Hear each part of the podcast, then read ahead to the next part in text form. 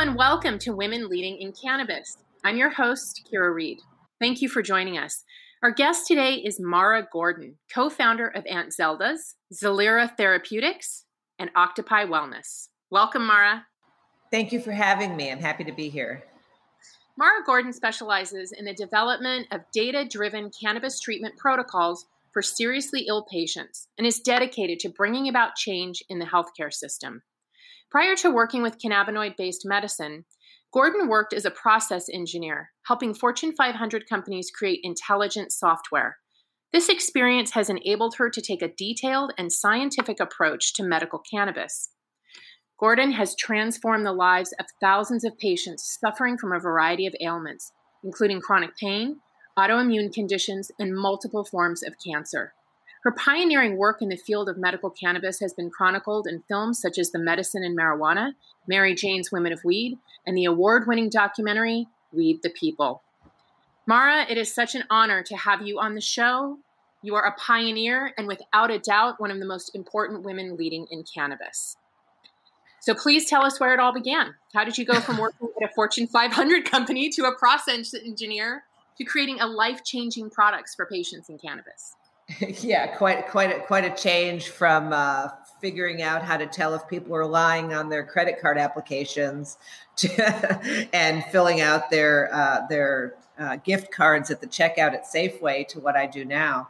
Um, it's been quite a journey. I had uh, stopped working uh, back in 2000 and I can't remember now if it was thir- three or four. I think it was 2003. I had stopped working because of health issues, and uh, I didn't. I, I, had done very well, you know, part of the dot com and part of technology and all that, and uh, it just didn't make any sense to be, you know, forcing myself to be suffering every day. I'd had a myriad of health issues in the past. Uh, I had, had gotten to the point where I was on uh, so many different medicines, so many different pharmaceuticals, and all they were really doing was making my life pretty miserable. Uh, they were, you know, the way that they're designed, they treat one thing and then you have the side effects. You have to take something else to, to deal with that and on and on and on. But it wasn't until my husband, um, who had broken his back and had to have surgery, uh, and, and that until he needed to have that, that I really started looking around at other alternatives to what I was using. Um, at the time, I mean, now he's been sober for 32 years. And so he was not willing to use any kind of opioids or anything like that. And so when we found cannabis, I mean, I had less than no interest in starting a business, absolutely none. It was the last thing I wanted to do. I wanted to continue to enjoy the life I was living, but there was nothing out there uh, there was no lab testing. There was no uh, understanding of the products and the medicine at all. It was basically Rice Krispie treats and brownies and cookies and things like that that people were making in their home kitchens and uh, with no quality control. Oftentimes, just buying you know brownie mixes from Safeway and then going home and, you know sticking some weed in there, and wrapping it up with some cellophane and taking it to the dispensary and that's what was on the shelves. And you know as somebody who is a data junkie and uh, wants you know i want science behind it i figured i can i can do better than this. And so i started making the medicine just for my husband and me. And then people started asking us you know to help them and uh, I found out about a couple of people that were in very, very bad shape. One woman in particular that had had a double lung heart transplant, and uh, she cannabis was helping her manage some of her side effects. And so I was making for her as well, with the understanding that I'll provide you the medicine, but you have to provide me the feedback. I need to get the data on the other side. So the agreement was always with people I'll make you medicine, but you got to tell us what's working and how it's working. So that's how it all began. That's amazing. So now, now it has turned into three companies that you have co-founded, and one is listed on the stock exchange. That's correct. That's what was that process like? So you go from I am no interest whatsoever in starting a company to three cannabis companies and one on the stock exchange. That's incredible. Well, it's been it's been an interesting decade. I'll tell you that. Um, I actually had I started other companies as well, and then dissolved them as necessary. For example, I had one Calispring Wellness, which was a medical practice that I started um, because I recognized that we needed doctors and nurses to be recommending uh, cannabis properly to patients. Um, and the only way they could do that is if they had data and if they had education, but they are not allowed to actually work for a company that touches the plant. So I started a company that doesn't touch the plant, uh, Mm. trained them, started you know letting them use the software platform at, to uh, treat patients, and then once we had that up and going, said I don't need to do that anymore, so got rid of that piece of it. Um, if you think about my my objective has been solving the dosing conundrum so that medical professionals can confidently manage their patients' care and include cannabis in their toolbox. Not instead of not you know one off everything it's a panacea for everything but that when a patient goes to a doctor and a doctor said i mean a patient has a certain uh, diagnosis when the doctor looks at those uh, products, excuse me, those medications to recommend for the patient to prescribe or otherwise get to them, that when appropriate, cannabis is there also and in the right form and in the right uh, uh, dosing uh, capability. So each of the companies that I created were a different piece of the puzzle on solving that. Aunt Zelda's was the medicine, is the medicine that we've been treating people with and, and, and having the feedback loop on what's working, what's not, how much. And we're doing this with objective data as well as subjective, looking at, you know, scans and blood work and, and various uh, scales that the medical community uses.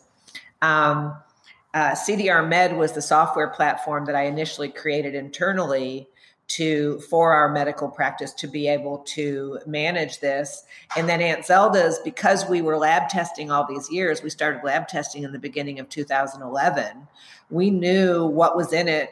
Uh, we were able to measure uh, very specifically what they were using and how they were using it. So that that is the one that has now that was just an internal platform that I built within Aunt Zelda's. That's what Octopi Wellness has now um, broken off as its own company to be allowing uh, uh, more and more doctors to be able to use our system. I think we're going to be rolling out to the next hundred doctors uh, the end of April. Um, so that was that was the the software is for basically it's a way for doctors to dose correctly and to track it. Um, Aunt Zelda's, of course, was is the products and always has been within California. And now we're in South Africa and moving into Brazil, and uh, I'm sure it'll go other places here eventually. And then, in order to have uh, physicians, to go back to this original thing, in order to have physicians be willing to recommend cannabis, we had to destigmatize it, but we also had to validate it, which meant that we were going to have to be able to do preclinical and clinical trials, which are very expensive and rec- create a very specific set of skills that are required to do that. And Zelda Therapeutics, which has now become Zelira, we merged with Ilera Healthcare end of 2019 and became Zelira. That's the that's the part of what we do that uh, validates through preclinical and clinical trials so that the products coming out of there have actual science and heft behind them. Wow, I don't even know where to begin with the, how amazing all of that is, especially, especially Octopi Wellness. So you're saying that you've created a platform that doctors are going to be able to use in a hospital type setting, in a clinic setting, that will show them what dosing to give their patients of cannabis and THC, CBD for each ailments that they want to prescribe it for, in addition to their other medications. Correct. Correct. It, Wow. it gives them a starting point for a therapeutic dose for treating based upon the data that we've collected and the algorithms that we've created behind that. Um, and then if to have a doctor be able to feel comfortable doing that and saying, okay, here are like, for example, somebody has, you know, ERPR positive breast cancer and they're starting chemotherapy. Um, to be able to say, and and the patient wants to uh, needs help with, let's say, alleviating the side effects of the chemotherapy. They're very nauseated and they're having trouble sleeping and bone ache. And these are the things that the patient needs help with. The physician will be able to say, okay, you've treated, you know, 550 women that had this same and between these age groups. Um, so this is a good starting point, and it'll show them what that good starting point is um, with that patient. Because you know, all medicine is bespoke medicine; it's not unique to cannabis. It's just not unique to it. So we built it in such a way that a physician can feel comfortable having the the, the starting point. the what that is going to do for normalization and destigmatization is it's kind of blowing my mind listening to you talking about this. You know, we fight so much on the outside trying to change people's perceptions, but when you can actually give doctors tools that make sense in their world and patients can receive it for in that setting, wow. I, I'm that's amazing. That is amazing. Yeah, I, I appreciate that. I mean, I actually haven't. Uh, I've had like insurance companies reach out to me and and want to talk about you know workman's comp, getting people off the opioid crisis, getting people back to work, and this is something where these doctors can use it to potentially manage. I mean, there's all sorts of different opportunities to really change the. But you know, it seems like why you know how do people have said to me more than once like how can you possibly be doing so many different things and and and running so many companies and it's like you don't get it each one of these is a piece in one puzzle Mm. and that's it yeah Mm-hmm.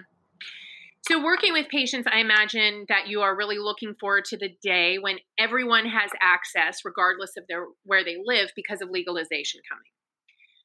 What are you really excited about in that realm, and what are you really concerned about when it comes to patient access in the world of legalization?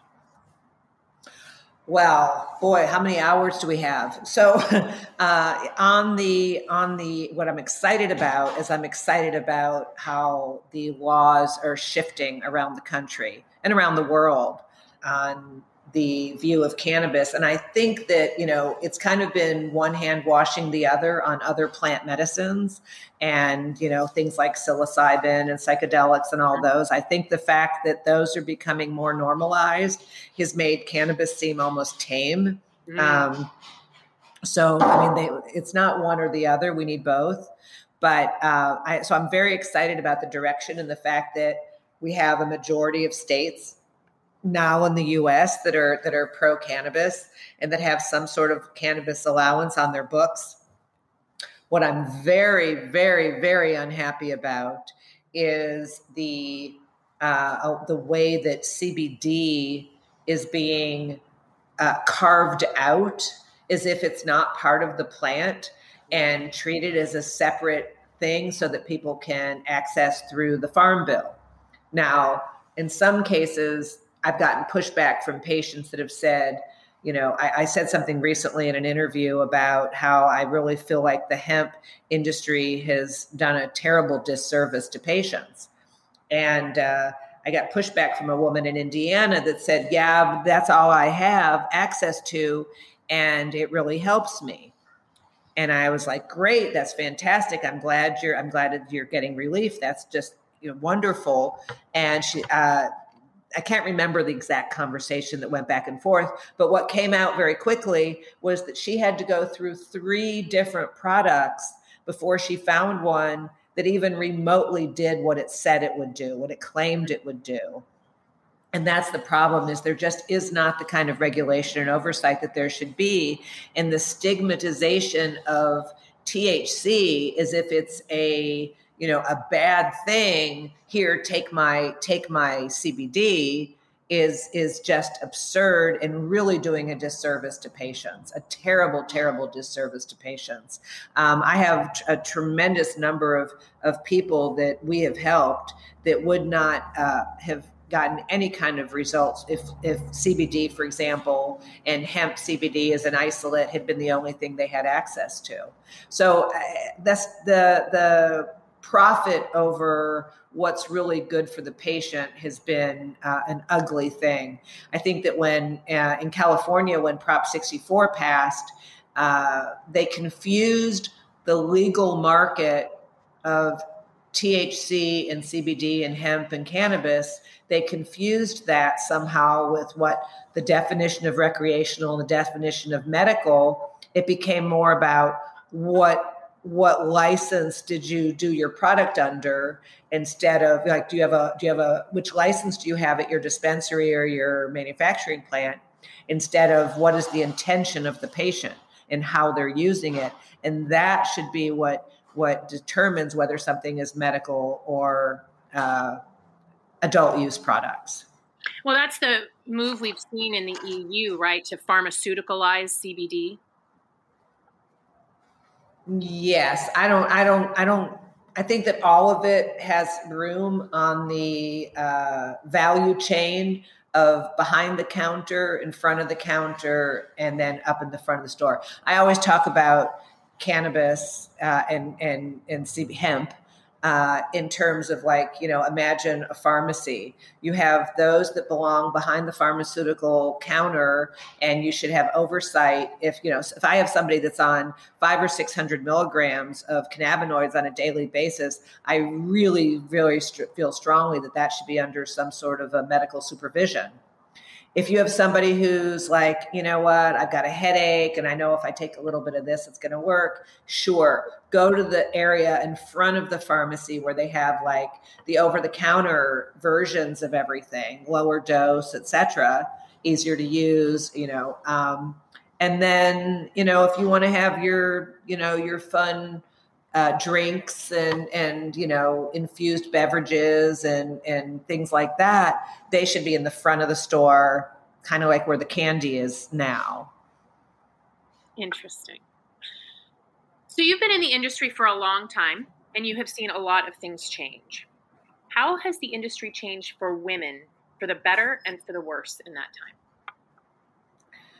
boy when i first started this women were the ones that were really driving. The women were the formulators.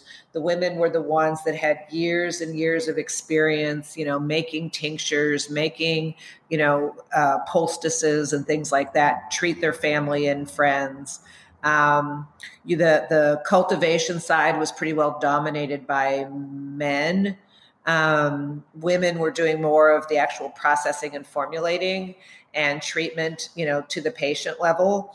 Um, and I think that uh, Prop 64, and actually, I'm going to go back even further than that. I would say the legalization in Canada kind of changed the whole face of it in the US because they started seeing the writing on the wall of the opportunity. And it's when it came in with, with the, you know, I call it, you know, the white suits the men from all over the country that had never tried had no relationship with the plant whatsoever. And believe me i don't think that you have to have a you know quote unquote relationship with it in order to be successful. Uh, i didn't have one. In fact my previous experience with cannabis had been pretty negative uh, back in the 1970s because i didn't know what i was doing back then and didn't have access to anything other than like texas ditchweed Mm. um, so uh, you know i think that women are uh, creating really wonderful products now and very entrepreneurial. Uh, unfortunately, when I still look at boards of most of the companies that are out there, I see a lot of white guys and not a lot of diversity. And I don't see a lot of, you know, diversity of color and diversity of gender. And, you know, I think that uh, ArcView uh, for example, which is the big investor network in cannabis side of things. The fact that the CEO now is Kim Kovacs uh, from My Jane is fantastic. They've now started the uh, WIN, which is the Women's Investor Network, which is women helping women, so that, you know, because women traditionally have a harder time raising money. We have a harder time, um, uh, even when we do raise money, getting the same amount of capital. And uh, so I do a lot of mentoring in in the industry. In fact, I just got off a call with another woman who has a beauty line and there were some things that she was doing that I thought that maybe by some helpful hints. So we had a call so I could, you know, help her on that. Um, I just I just think that women are joining forces more, but it's still kind of quaint. It's still like you don't see the female run multi-state operators. You don't see that sort of thing. So there's a lot of room to improve what's going on for women now and um, uh, I just think that, you know, I came from an industry that was male dominated before this. So that wasn't, you know, I was already used to being the minority in the room Hmm. And having to have a loud, powerful voice in order to be heard. And so I think that I, I you know, when I watch these panels at events and they'll be like uh, the women's panel, I just like no, I don't. I, we don't need a women's panel. That's like oh, all the men do all the serious stuff, and then we're going to throw a token women's panel together, and women go up at the end of their sentences like they're asking permission instead of being strong. I mean, I just think that women need more coaching and mentoring around business and how to be powerful. And our culture and our society just doesn't teach that, or doesn't teach it very well.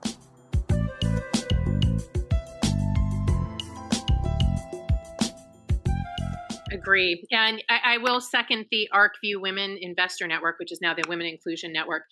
Women Empowered in Cannabis has actually partnered with them, and the two organizations together, we're going to be producing content and events to help women actually, you know, get the access to funding, hopefully. But you know, we're really more focused on how do we take down those bricks in that wall so that we no longer have to be asking white men, "Can you validate my company and give me money and let me succeed?" Yes, yes. I'm so glad you're going to be doing that, Kira. I, you know, I'm I'm founder member of that organization, um, though I've never asked them for any money. Uh, I, you know, I'm always free to help anybody that needs some input or help. Thank you, Mara. That's great to know. Of course. So, how you've built three companies? How have you built your companies to be inclusive and diverse? Are there extra policies or actions you've taken to ensure that women and other marginalized groups are included? That is a question that I grapple with on a regular basis. Um, I do not uh, think that that you would ask that question very much if you looked at Zelira's board. you know, we have a uh, uh, African American chairman of the board, and African American CEO. We have a woman director of operations. We have, I mean, we're it's where it's a pretty diverse, and I'm very very proud of that. At Aunt Zelda's we have uh, it's like 50 50 men and women and the way that i go about doing that is really just when i'm interviewing first looking at the skills uh, gender neutral. And then if all things are equal i'm going to go towards the the female or the person of color or the person who needs the the hand up instead of a handout because a lot of times it is somebody who's just had a really rough time of it and, and needs a break you know needs it. it's just yeah instead of just like oh yeah this is the shiny the shiny person that i'm going to hire sometimes it's like like for example our lab director um, is a man and there's you know it's not all men are you know some men are but he came to us as a 20 year undergrow underground grower that wanted to be able to do something else with his life. So we invested the time and energy in in training him and allowing him to become excellent at what he does. People come to us and I've, I've kind of established a reputation as a macro manager. Um, i and the women in particular that sometimes they struggle a little bit with this but once they figure it out that i mean it they're not afraid of negative feedback. And what I mean by that is, I, you know, together we set the goals of what needs to happen and what needs to be done, but how you achieve it is up to you. So we, I don't tell people exactly the roadmap to get where they're going. I just tell them what the destination is, give them the tools, and then help them to get there themselves. And be there along the way, obviously, if they need direction. That is so interesting because I'm in the process of hiring a few women right now, and they have said to me, "Well, you know, what do you want me to do? What are my what are my expectations and guidelines?" And my approach is, I would really rather co-create the the position with you, hmm Yes. and right. I feel like it's a much more feminine approach. Right. Yes. Let some like for example, I um, she no longer is with me because she went off on a new journey, and I'm so proud of her. But Jess Dugan used to work with us. I don't know if you know who Jess is. Um, she was the she was I think she was employee number one for ArcView for when it was just Troy Dayton working out of his apartment. Um, and then she went on to create this amazing reflections yoga retreat and everything. And I was looking for somebody to like my chief of staff and uh, I watched her for you know at how she did her work, and I was so impressed. I ended up hi- asking her if she'd come work with us. I then had her and other people. This is just I'm using her as a as an example. You know, write your own job description, and she included things in there that I wouldn't even have thought to include. And you know, it's kind of like I don't know if you're a parent, but you know, but I am, and like you know, when you go to punish your kids, if you ask them what they think a fair punishment is, they're usually going to be harder on themselves than, than you would be on them. And, and I find that when people have input into their job descriptions and into their into what their objectives are, it's much broader and uh, and deeper than maybe I would have even thought of myself. And once that's once that's been determined, and you have projects, you just you know can measure against the success and the timeline of those projects. Do you think that these positions that you've taken uh, have made your business more successful and a stronger company? I would have to say yes because we're still standing after a decade when so many aren't. Yeah, it's it's interesting because I have a lot of conversations with people where there's, you know, well, you know, I know we should and we're trying. But what they don't understand is that over and over again, statistics show that companies that focus on hiring women and focus on diversity have less turnover rate, higher success rate, higher returns on investment, and that it is uh, it's good for the health of the organization. But it's often really hard to convince people to to put that front and center in building their companies. So I'm really excited to see that you've done such a great job with that with both with all three of your companies. Well, you know, Kira, that's a very Western approach. It's like we brag about how overworked we are. I mean, that's just silly. We act like it's a badge of honor to be abusing ourselves. It, it just doesn't even make any sense at all.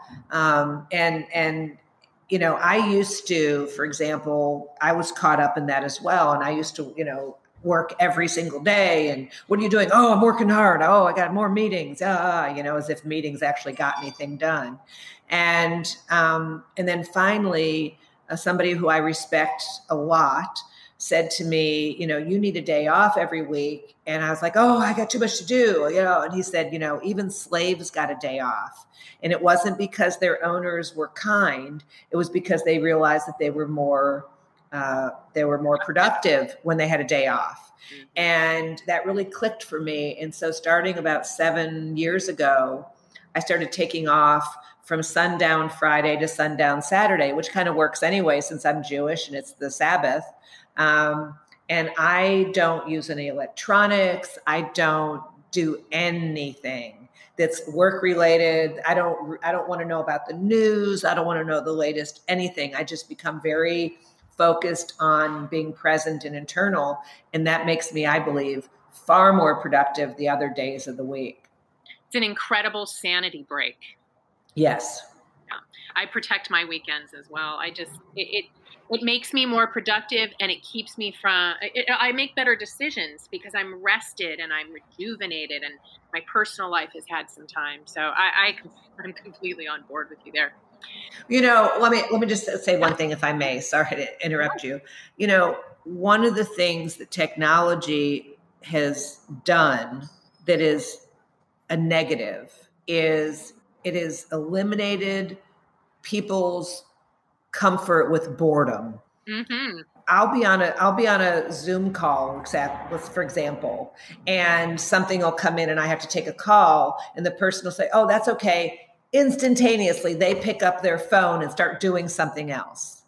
You know what? You can't be creative unless you have white space. Mm. Being bored is a valuable tool for creativity. And I don't think that we become human doings instead of human beings. And as a result, I believe that a lot of the creativity is being squelched. Could not agree more. So, Mara, what advice do you have for women in the medical profession or in wellness that want to pli- find a place in the cannabis industry? Where do they begin?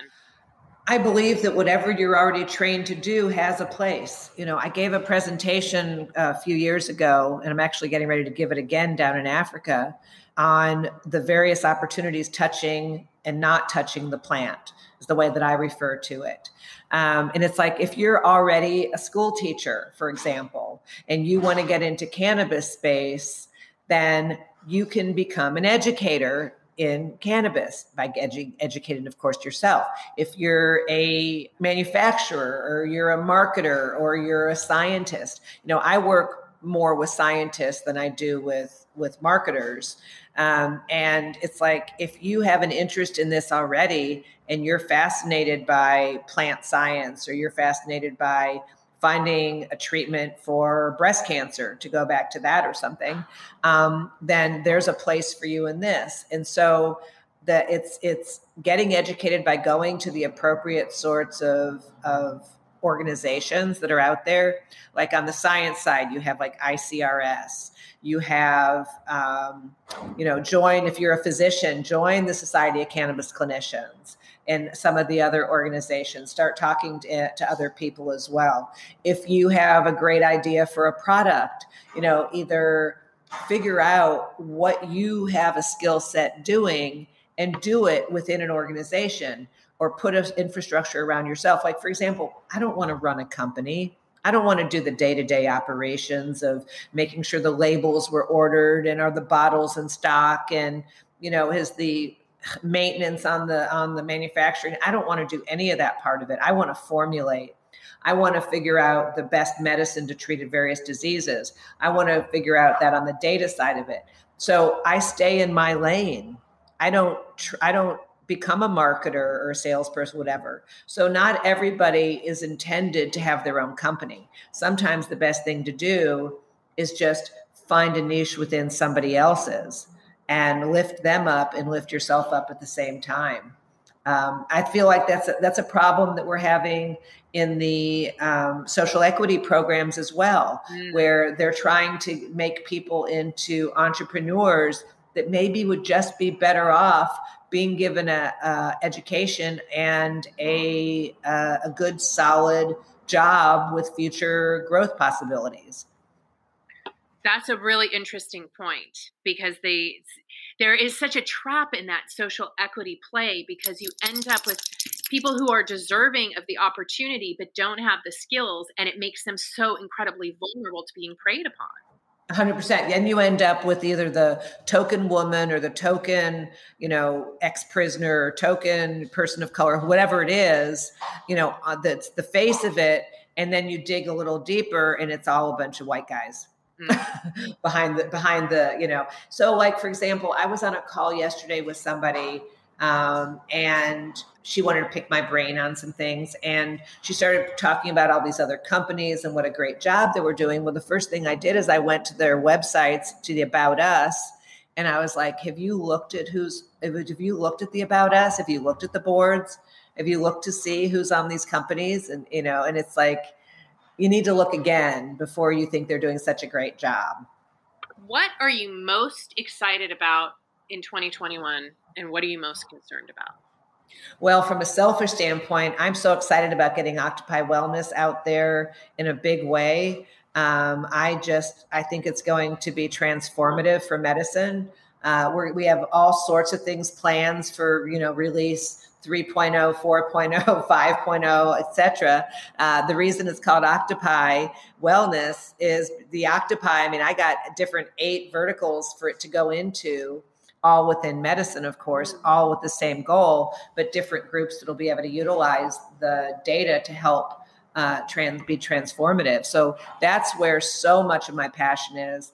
Um, I'm also very excited about some of the new products that Aunt Zelda's uh, that I'm working on because you know we have to make sure that if a physician, for example, recommends a transdermal patch, I'm just throwing that out there, that to a patient that there's a transdermal patch that's high quality and appropriate available for them. Because otherwise we're going to fall into the trap of making recommendations for things that people can't access.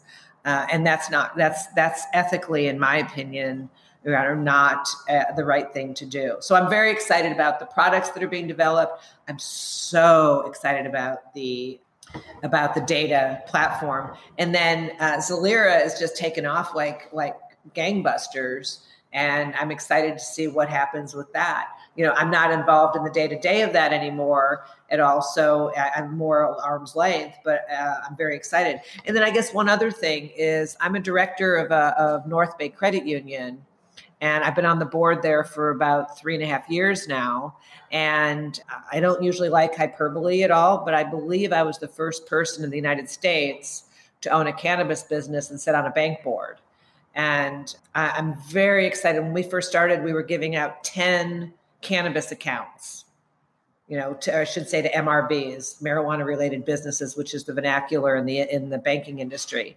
And then that went to 20 then 50 then 100 and now we have over 200 uh, mrbs and are moving in quite a bit into uh, not touching the plant as well um, that are having trouble getting kicked out of this service or the other. So that's taking a lot of, of money off the streets that's allowing legitimacy that's allowing businesses to pay their staff in with checks and the and the staff to have a legitimate bank account. I mean i really feel like that's moving us forward in a way to legitimize the entire industry uh, and and you know be able to i mean to be able to take you know if you ever listen to some of the stories from harborside from like dress wedding who was the co-founder of it and the less publicly known.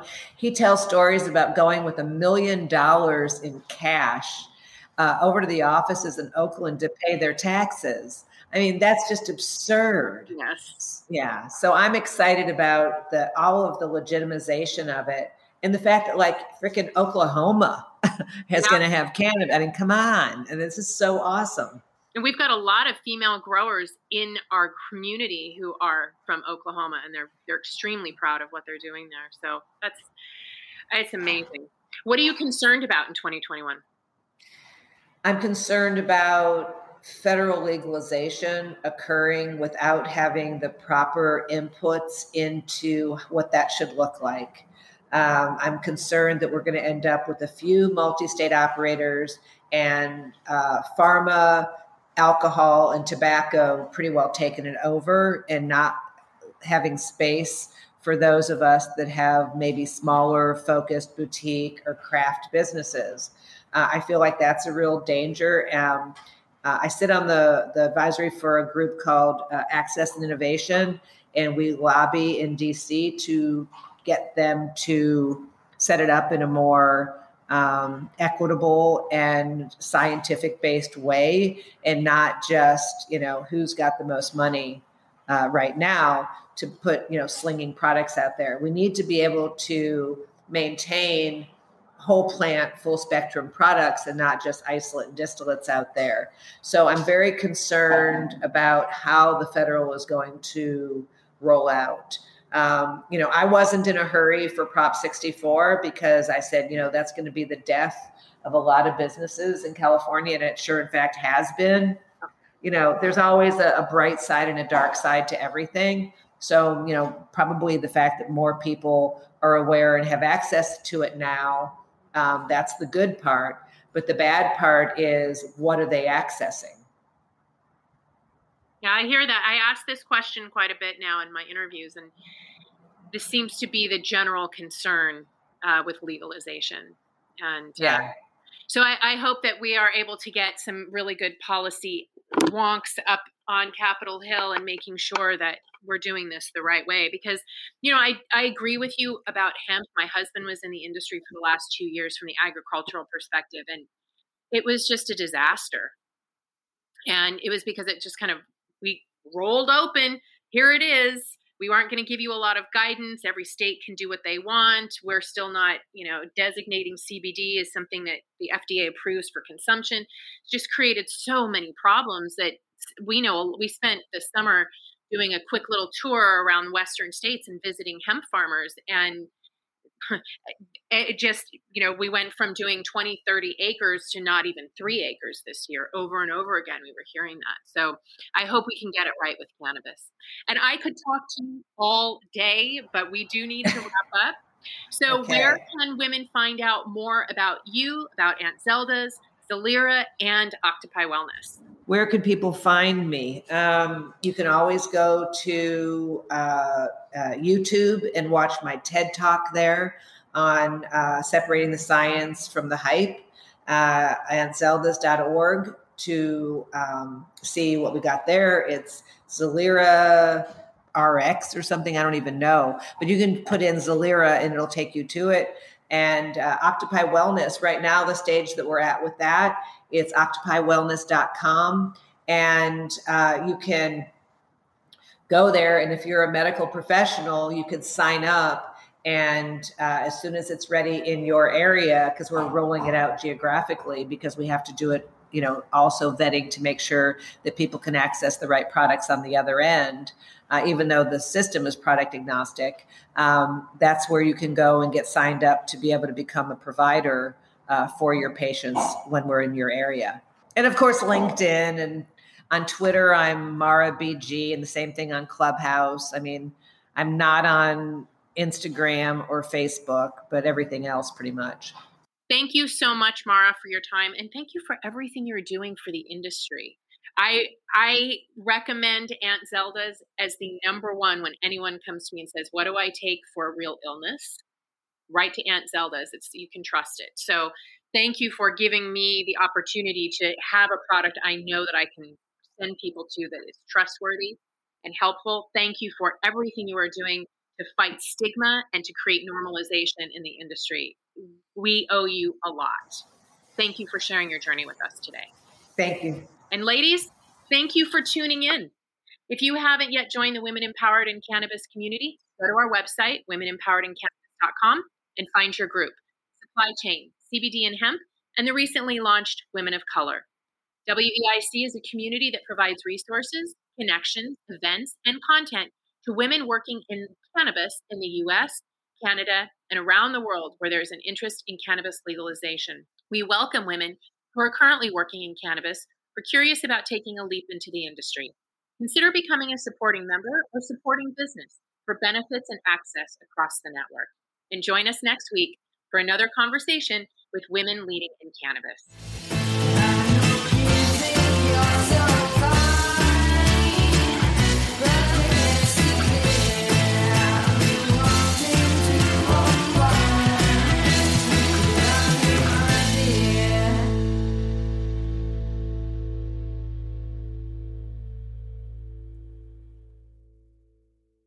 Thanks for listening to today's show.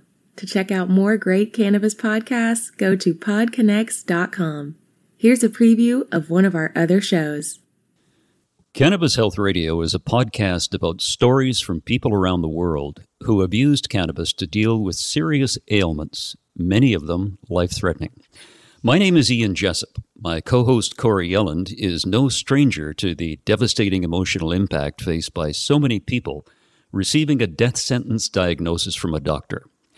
Told she only had months to live with anal canal cancer, Corrie researched and immediately began using cannabis oil to eliminate her cancer and has been cancer free for more than a decade. She told herself that if it worked, she would spend the rest of her life helping others, which she does tirelessly every day.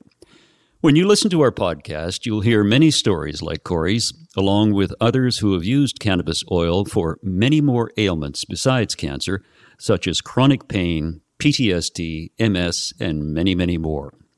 As one of our guests said, your podcast gave me the confidence to save my own life. We regularly get messages from listeners who have heard our podcast and use cannabis to solve a serious health issue of their own or that of a loved one. We hope you listen to these stories and be as inspired and moved as we are with each and every episode.